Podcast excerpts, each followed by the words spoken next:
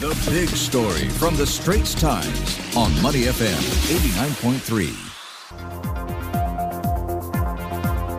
89.3. Jams aside, having a touch and go card that works is another headache for motorists looking to enter Malaysia.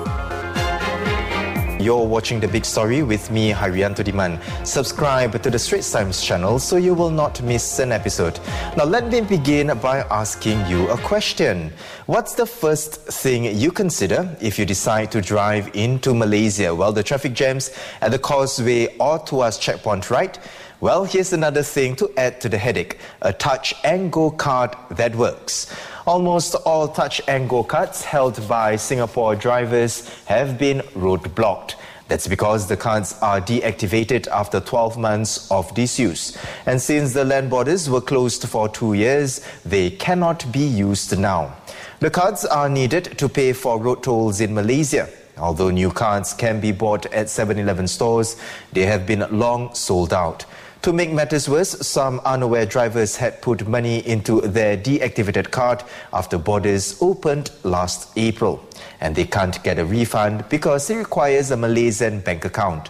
Only amounts more than 100 ringgit can be refunded into a foreign bank account. Senior transport correspondent Christopher Tan joins me now to share more. Uh, Chris, what are some of the feedback from motorists who have been trying to get a refund for their deactivated touch and go card? Now, if you go into the Touch and Go page on Facebook, you will find a lot of comments, a lot of negative comments from, you know, users on both sides of the causeway saying that they have been trying for a long time to get a refund on their unused balance in their deactivated card. And you know that this card, uh, if you don't use it for 12 months, automatically becomes deactivated and you can't use it anymore. And uh, whatever balance is locked in there, you have to apply to get your refund back uh, from the company. And the usual excuses would be that, you know, it's in process or we haven't got your application. Your application is not filled in completely. There are a couple of mistakes in the uh, application which doesn't tally with your other details. When finally uh, you get through to, them on the phone, they'll say, oh, it's in process um, again and again, you know. So you have to call them for a few times, and the users that we have talked to said they have been trying since April when uh, borders reopened between the two countries.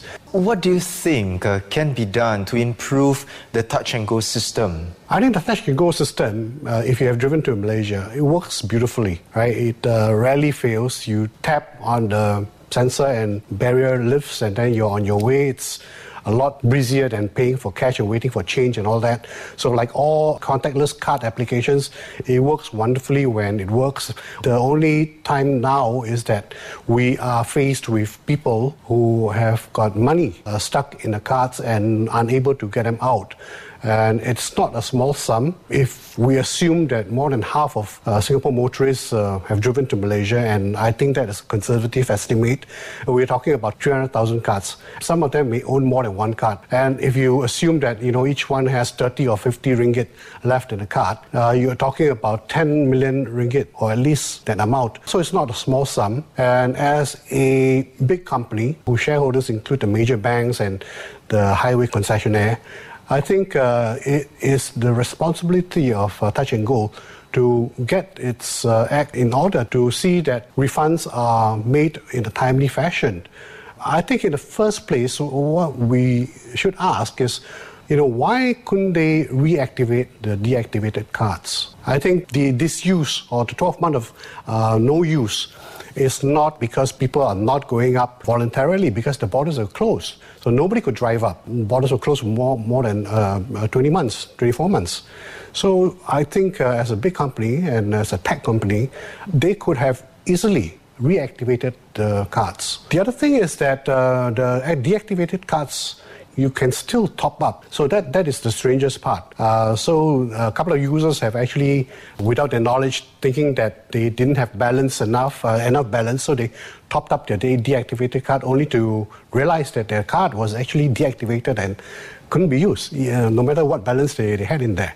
Uh, these uh, touch and go cards are needed to pay for the road tolls when driving into Malaysia, uh, but there has been a shortage of such card as well, Chris. Uh, so, what are the alternatives uh, to the touch and go cards? In Singapore, there is the EZ-Link card EZ-Link tied up with Touch and Go to launch this dual currency card, and you can buy them at certain petrol kiosks. And I think even now they're running short. They're running short. Um, and these cards, um, the only thing is that you buy it here, you can't top it up easily. You have to uh, sign, uh, download the e-wallet app, the Touch and Go e-wallet app, and then through that uh, you top up um, your EZ-Link Touch and Go card. Chris, thank you for the insights, Senior Transport Correspondent Christopher Tan.